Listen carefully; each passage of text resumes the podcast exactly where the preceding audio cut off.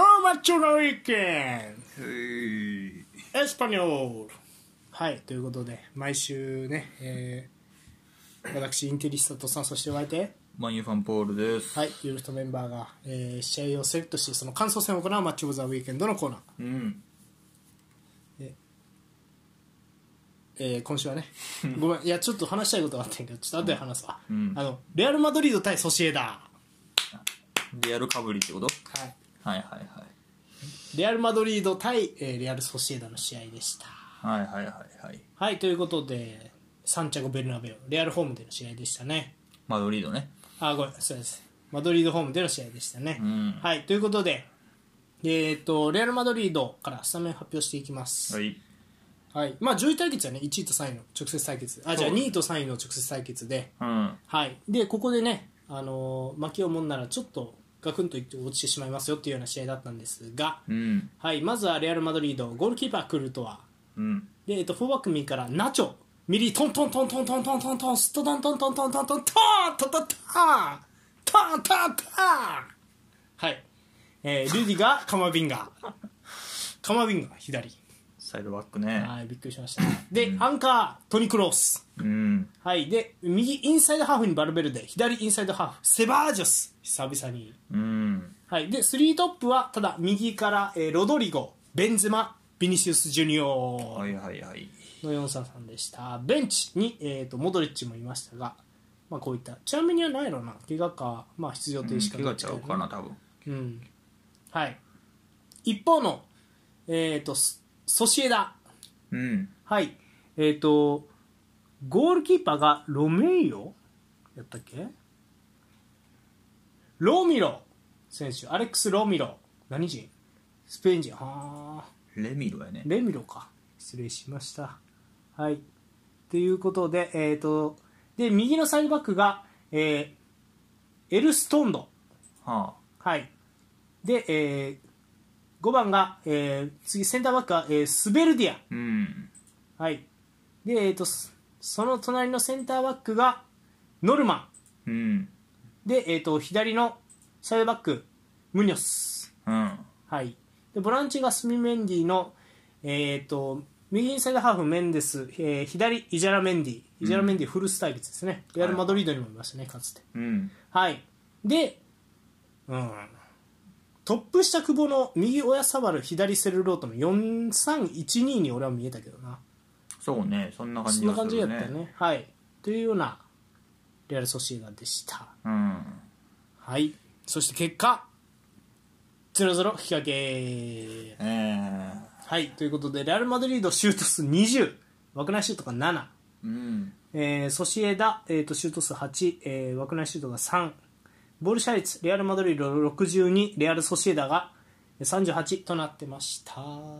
うん。はい、ねということで、まあ、ちょいちょい主力も変えてたなというようなレアル・マドリードと,、うんえー、とレアル・ソシエダもね、もちろん、ちょっと主力を変えてるよねっていうので、シルバさんがいないと。シルバとメリーノあそうやねほらね4番メリーのね、うん、もういませんでしたがはいうんまあじゃあちょっとあシンプルに試合の感想はいかがでしたい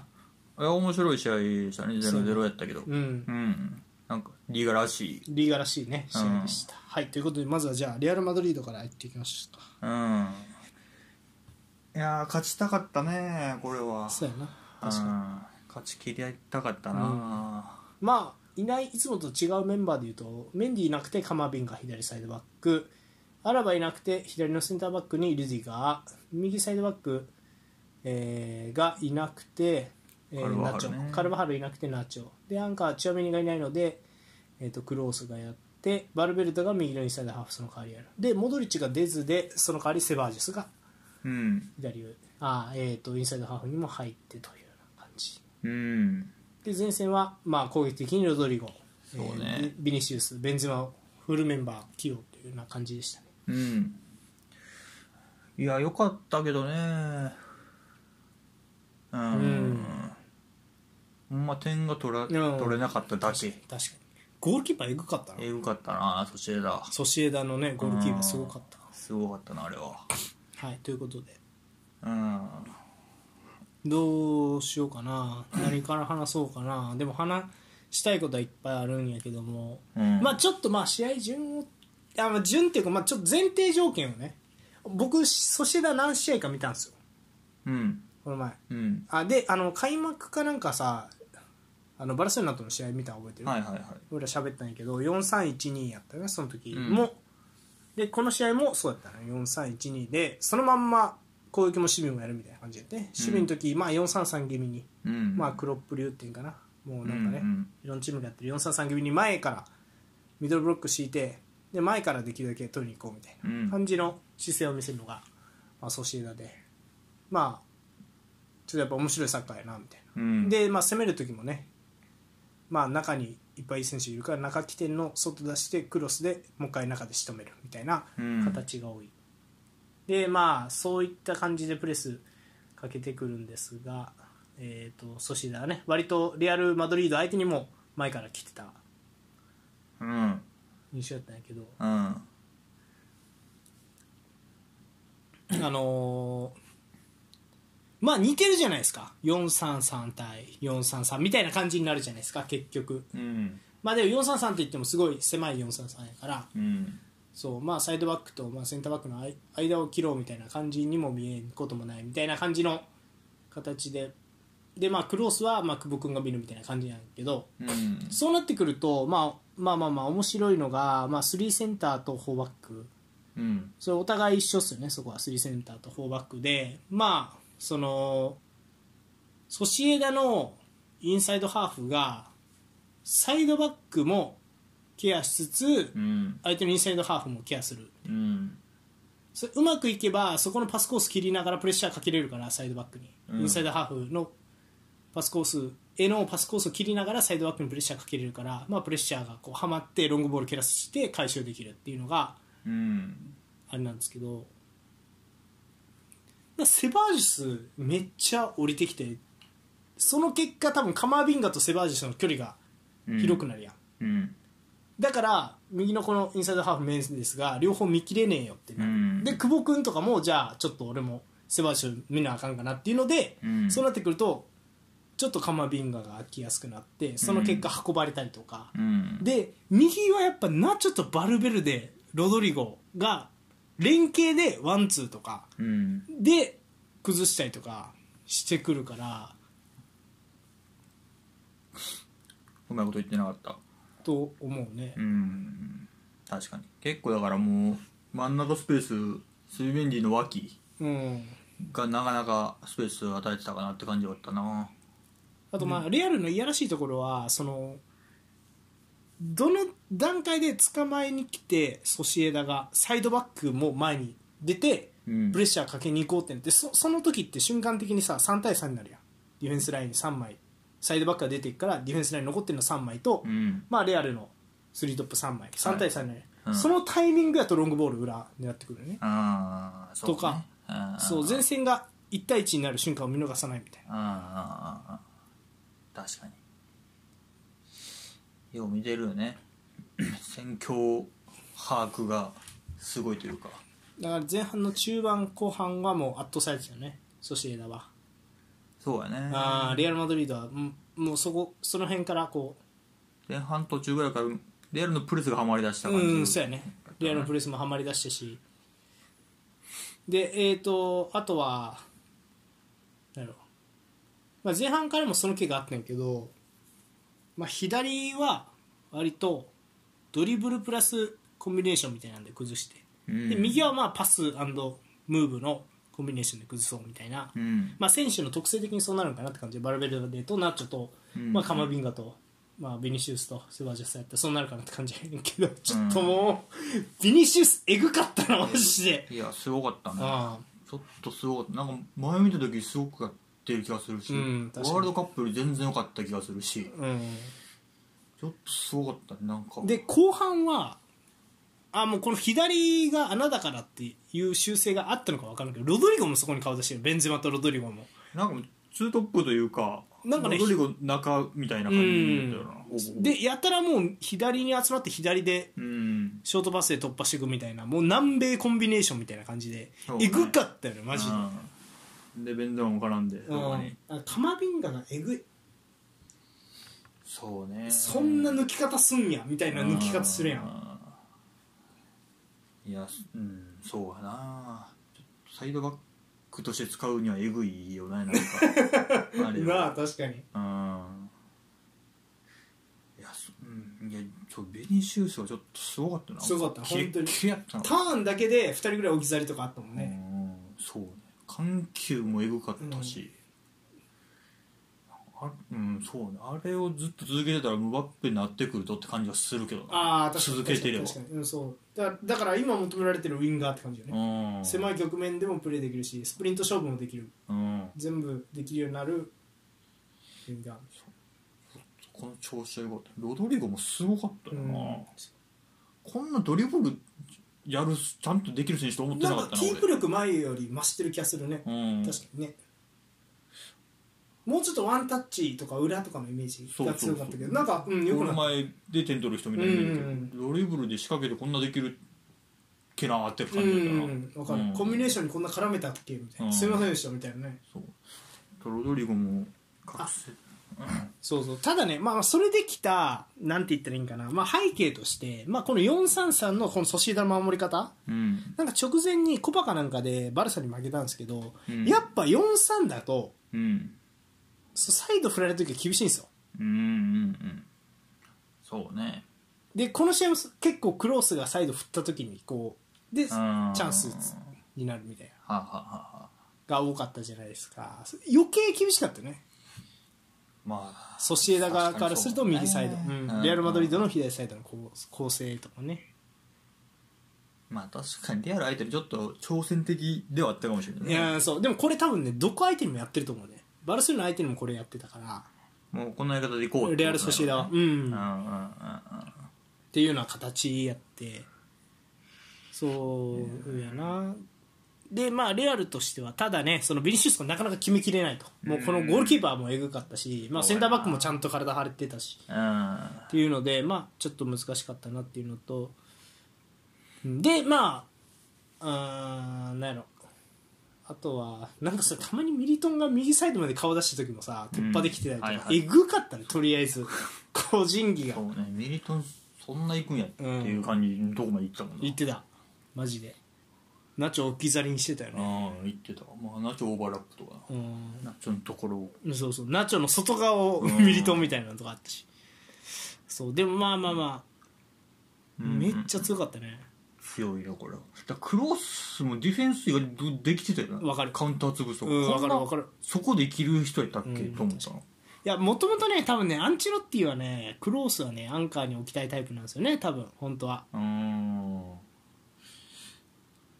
そうか、まあ、時短自由やったらカゼミロできたけど、うーんそうそうそうそうそうそうクロスあんだけできるのやったら全然クロスでいいよなっていい感っじてうん感じがするまあまあでもまあそのね CL レベルになるとまた話変わるよねうんってなるから確かに、うんそうなんやろうねそれは違うんやろうけどでもうんよかったね確かよかったによかっためっちゃよかったな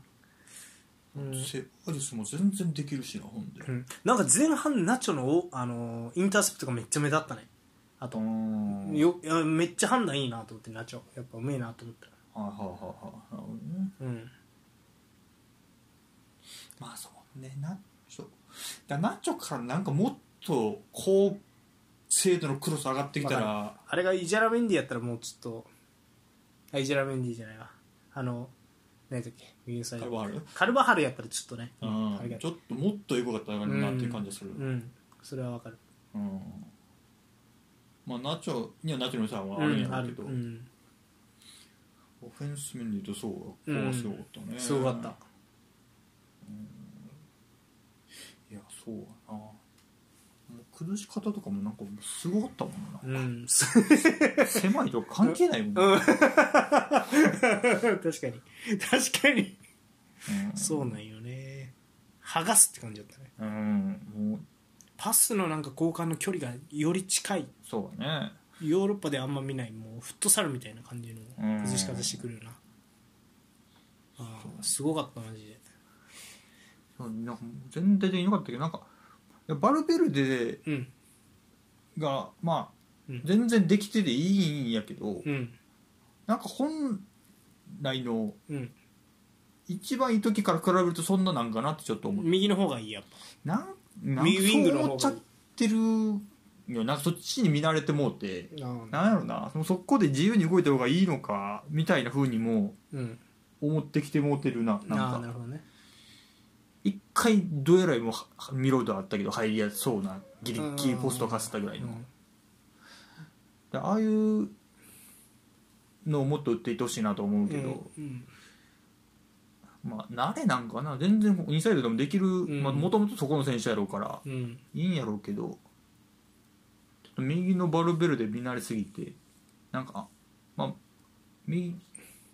まあこの試合でもそんな目立つ展開にはならないよね多分右はもうシンプルに攻めようみたいな感じになったと思ううん後まあそう半ねから、うん右はもうシンプルにサイズを変えてナチョがクロス入れるなりシンプルにやろうみたいなで左はもうコンビネーション徹底的にロドリゴ・ベンゼマビニシウスカマビンガうんセバジュス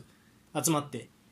もうねその狭く攻めようみたいな感じで細かくパスつなぎながらドリブルで仕掛けながら攻めていってコンビネーションで壊すみたいな感じだったからまあバルベルデいつ目立つよっていうような感じで、そうまあエリア良内にさを出さんでもいい試合だったうんうんだからそうそうそう押し込まれてたらあの推進力とかうんボンボン生きてくるけどそんな展開でもなかったしうっんていうところねただまあやっぱ気になったのはこんだけ褒めてるにしてはクルートワの出番多かったなっていまあ確かにクルトワう、うん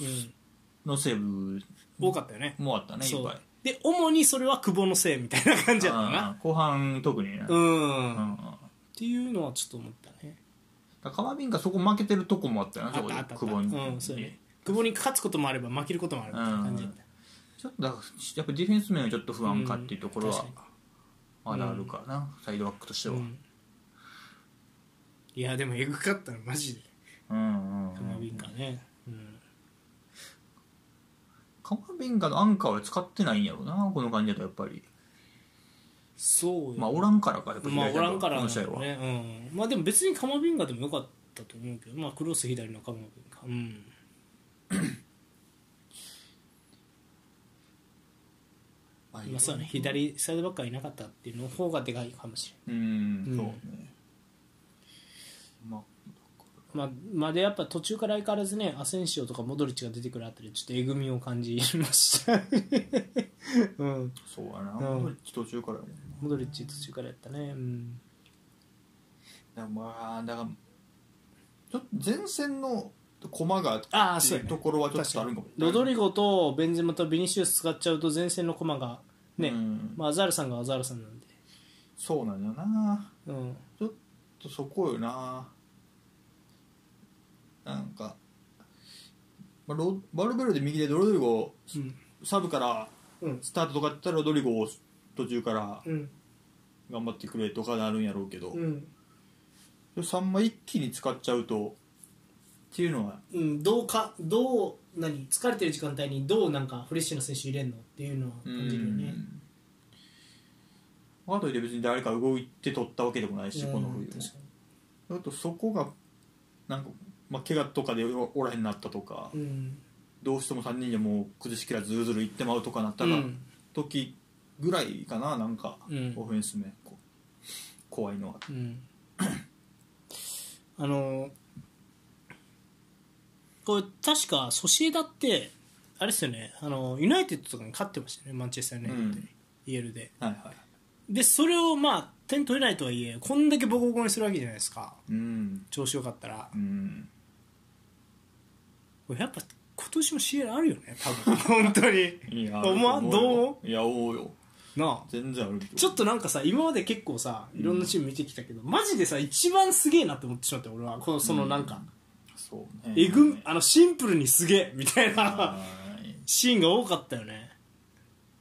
いやそうやなすごかったな、うん、やっぱ基本サッカー見るときってどこをどうつこうとしてるのかなみたいなことを考えるんやけど、んでもそういうんじゃねえみたい な感じの突破の仕方してくるから、うんこんだけ早く動かしはついてこれねえんだから誰もみたい なそうやなすごかった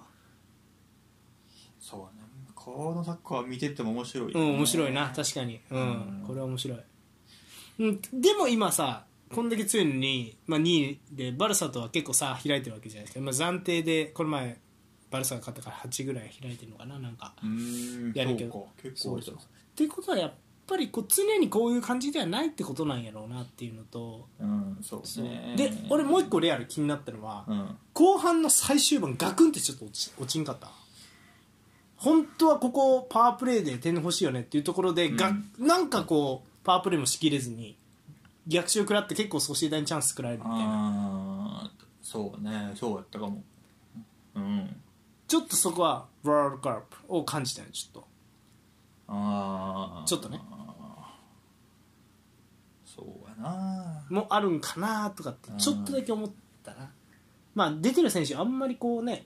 まあ、出た選手まあリジガーとかかミリトンとかかグローさんは休んでるとしてでもなんかちょっとねうんおみたいな、うんまあちょっと思ったまあそこもだから交代カードでなんとかリフレッシュさせたいああとこもあるんかなっていう感じがするなねるほどね両方でねうん、そうかもなまあただやっぱりもうそう本当そうもうちょっとカマビンガとちょっとベニシウスはちょっともう別格やな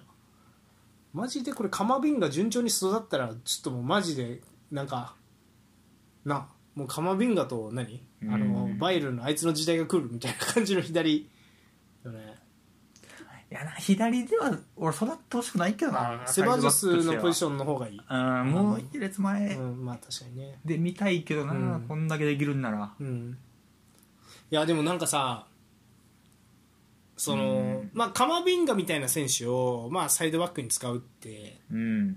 あのまあ言ったらペップ以降の価値観じゃないですかうんそうオーバーラップするだけがこのサイドバックじゃないみたいな、うんスピードがあってオーバーラップできるような選手だけがサイドバックじゃないみたいなのって、まあ、結構ペップ以降みたいな感じするじゃないですか、うんうんバルサ以降って言っていいかな、うん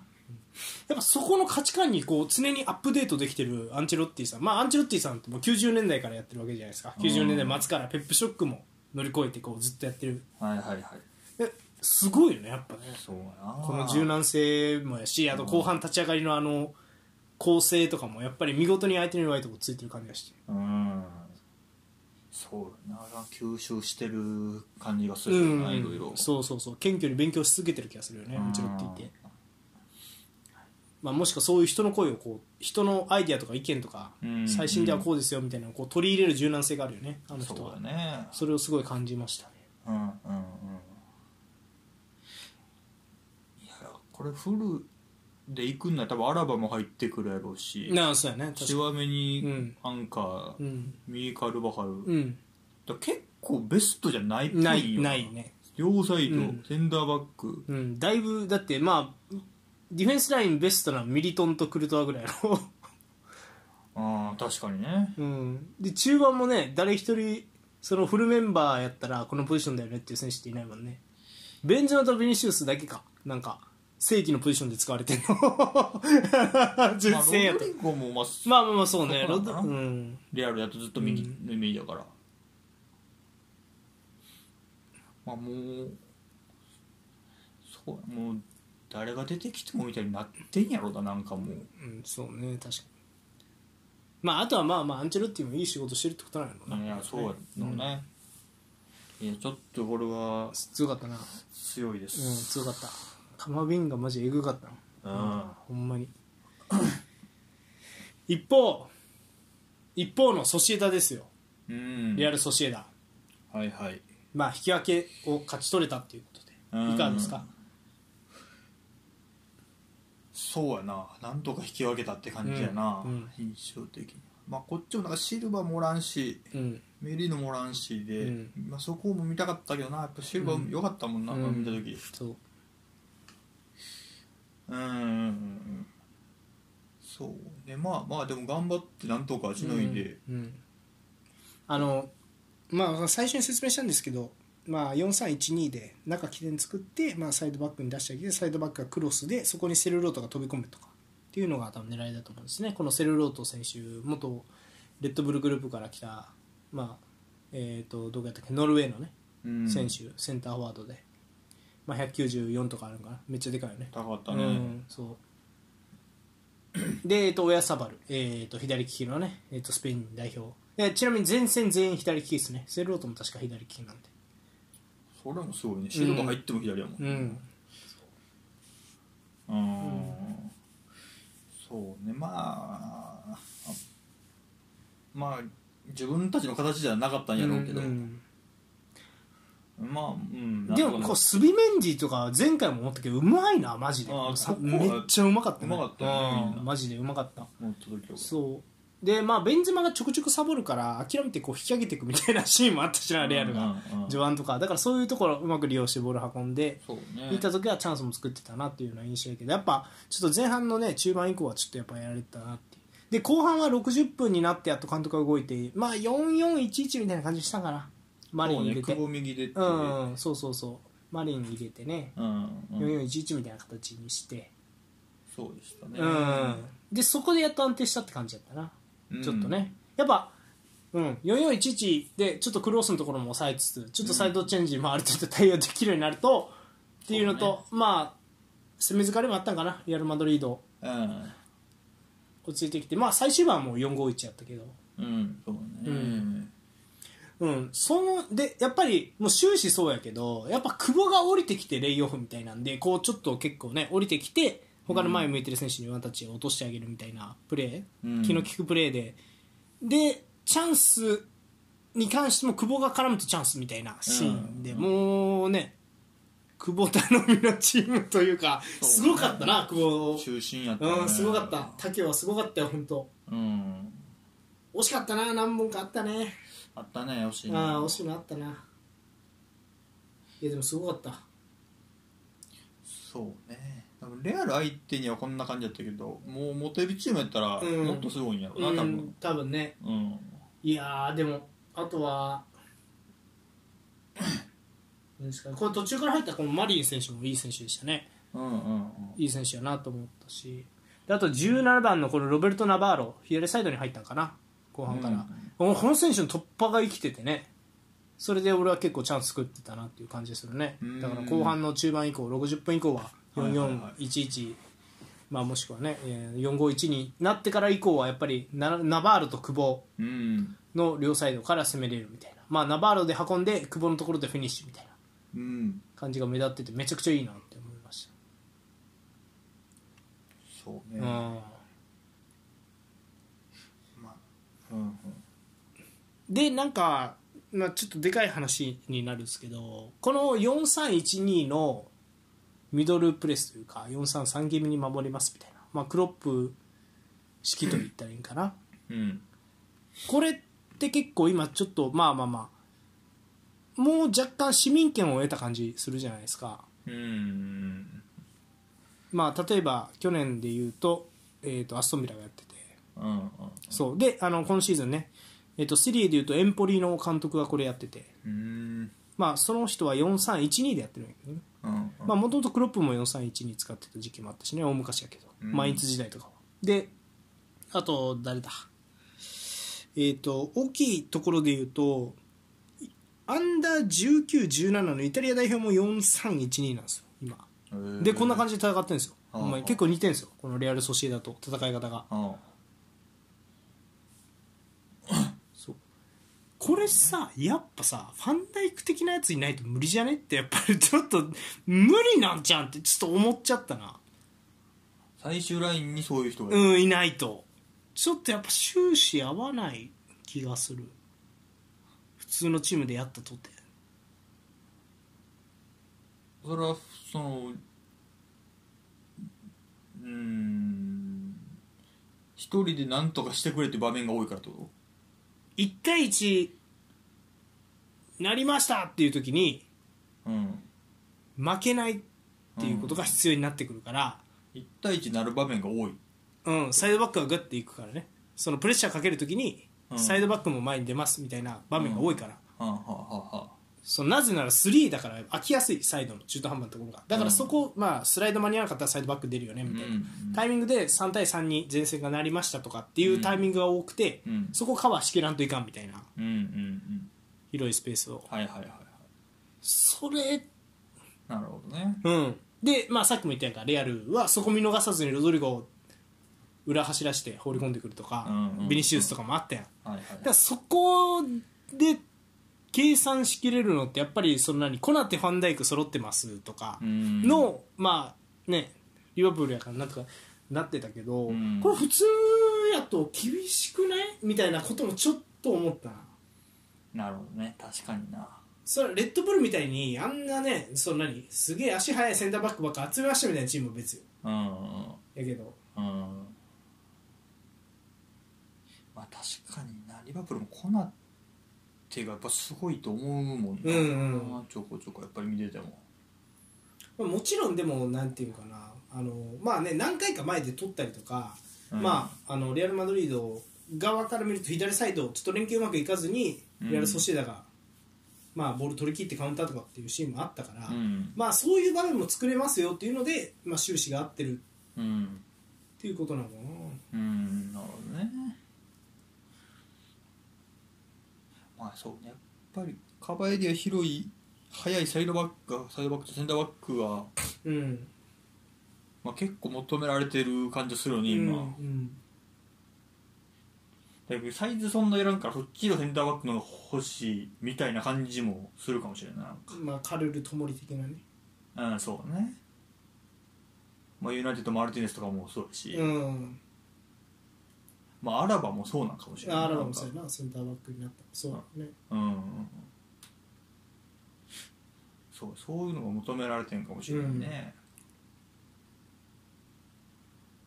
まあそうねあとはもうめちゃくちゃ頭使うチャーゴシーバーみたいな人が出てくるからやなああなんとかするみ たいなうん確かになあそこまでできる人はそうそうおらんけどそういやでもなんかね、うん、ちょっと思ったんですよね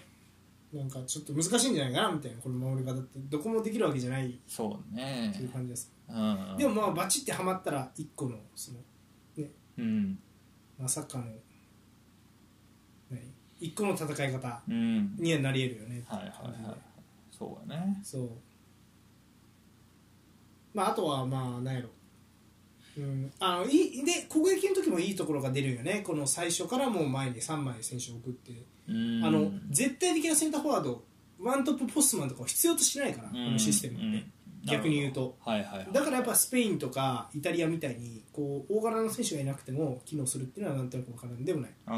なるほどねまあまあまあまあこのソシエダの場合はポストマンいるけど、うんでもまあねっていうのは分からんでもないよっていう気がしますうんうんけど、まあやっぱりそうねもうみんな、まあ、動けなこのそんなやり方じゃなくてもマンツー気味に行く時でも結局走って追っていかないと思うからねスピードで1対1でフォワードに負けてたら裏取られて終わりやし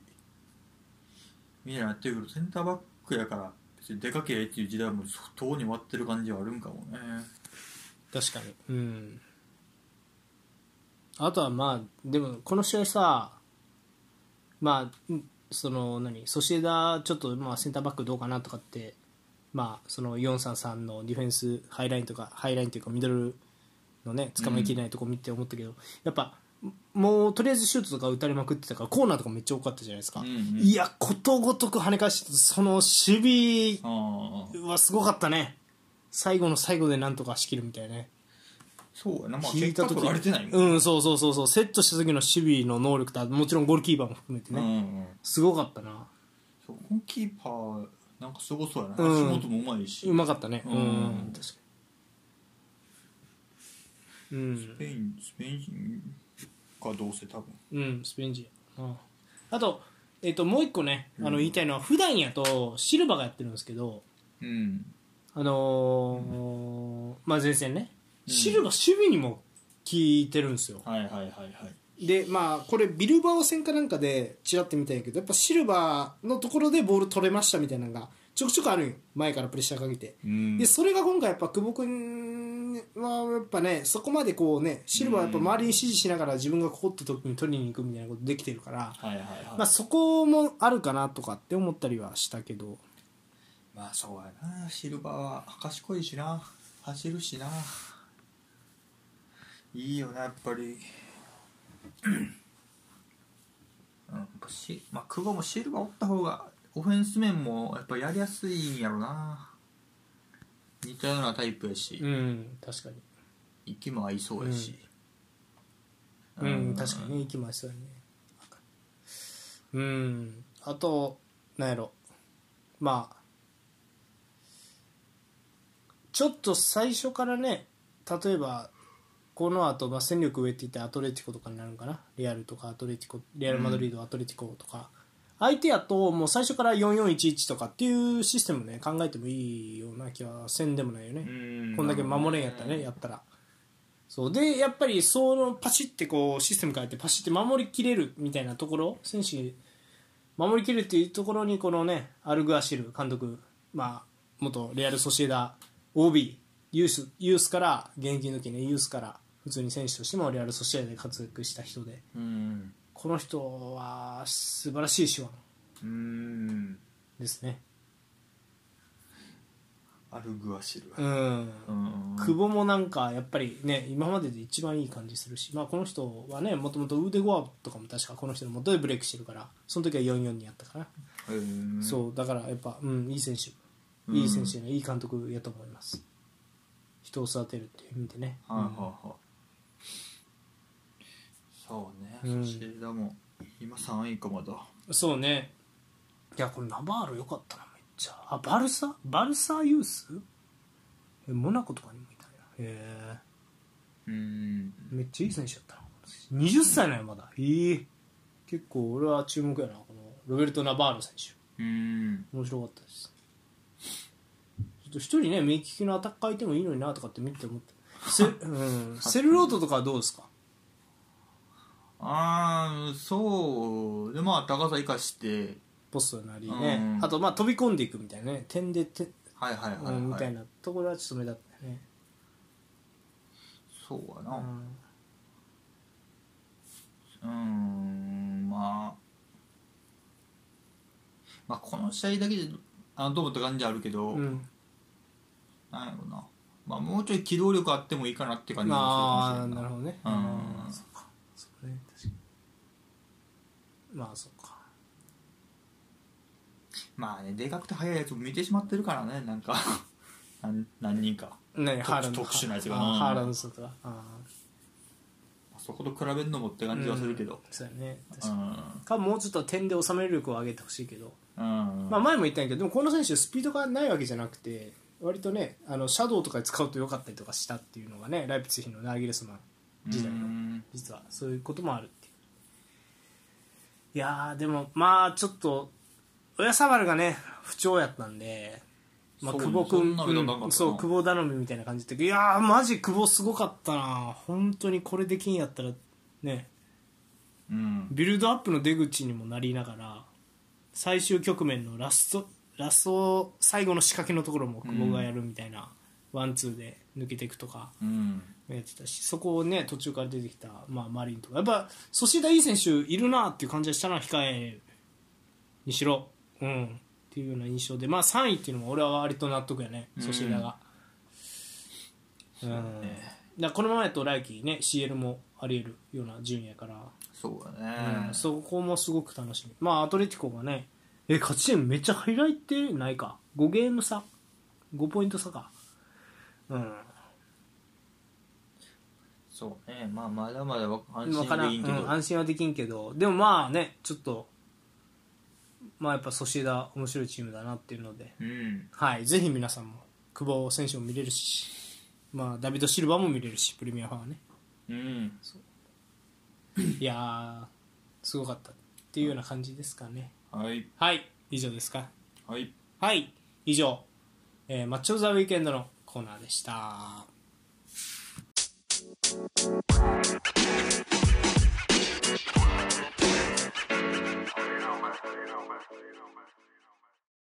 はい、エンディング。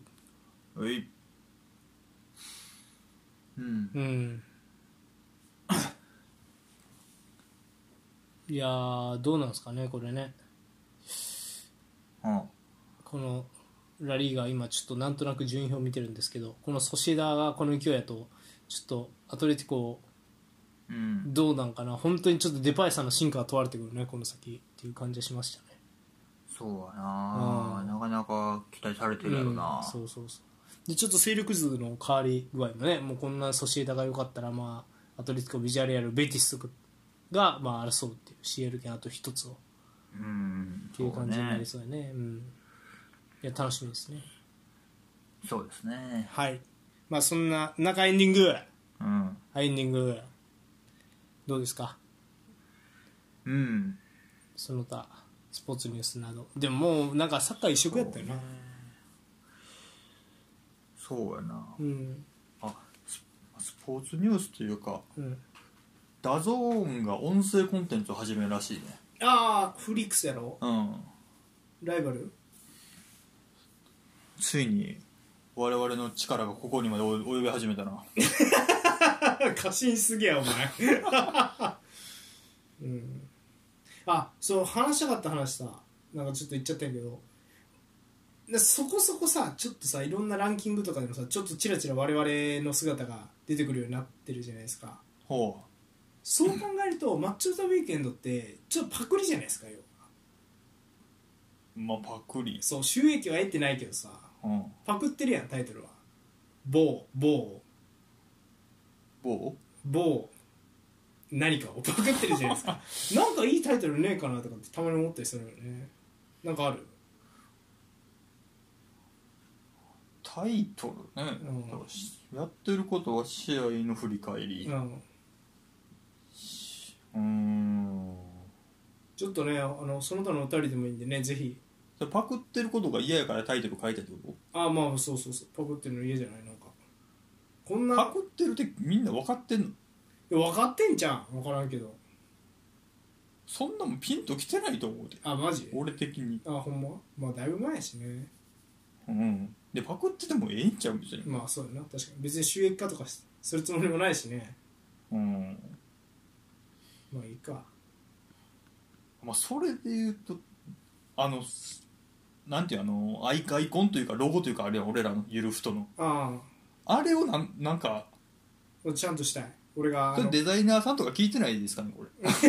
れなんか適当に片手間になんか作ってくれへんかなとちょっと思ったお前やからデザイナーなめんなってお前 金金必要やろそんなおだ前ちかゃらんと作ってもらうには片手間でいいなんかいやなんか本当はねもうちょっとデザイン制作アプリみたいなんでねちゃんと作れりゃいいんやけどちょっともう俺がいかんせんあれないやったっけなんかもうめっちゃ簡単なう何、んあれなんとりあえずこれでええかって感じやってたからまあこの2年近くもやるうんあれパワープリントみたいなの作ったもん多分ああそううん、うん確かなんかパワーポかパワーポイントかなんかそんな人がもしいればねもうそんなことができる人がいて全う然んそうね確か適当でもいいからややったるわいっていう方がいればねにもう100回までいったしなうんっていうのはちょっと思ったね、うん、ゆるふとのいい感じのロゴなんかないのねでもやっぱマイクになんかサッカーボールみたいなコンセプトはやっぱりそのままでいきたいねそれも多分今言ってあそうなんやと思った人多分山ほどおると思うでああれがサッカーえあの別に何マイクなんやってそマジでいや分かるやろあれそマイクんなまじまじとまだ見つねまずそうそうねロゴなはんねか確かに緑の上にサッカーボールあるなぐらいああなるほどなちょっと残念やなそれはまあまあまあそんな今度もありつつねうん来週の「マチオザウィークエンド」発表してよろしいですかはいはい、えー来週まずは、えープレミアリーグスパーズ対シティはいポゼッション対決うんいやー最強センターフォワード対決まあそうねケインもまあ調子いいからね今シーズン、うんでシティもね、まあ、負けられない試合が続くシティですよね優勝のためには、そうやうね、んアーセナルがあんまり負ける気配がないからね、でまあトッテナムは調子がいいのか悪いのかっていうね、そうやね、うん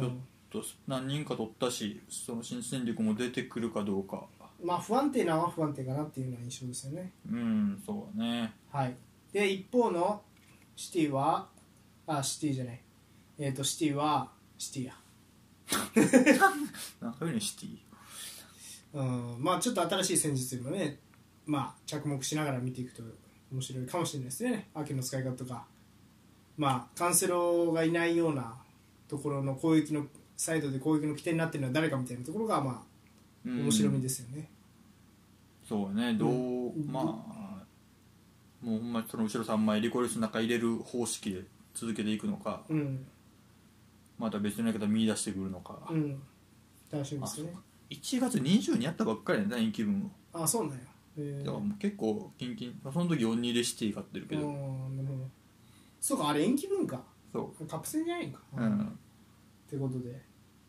まあ、第2ラウンドとしてね注目しましょうんうはい一方、えーセリアもう一試合やりますよセリアではミラノダービこれー来ましたねと言いつつも、うんミランがね5試合ぐらい勝ちないんか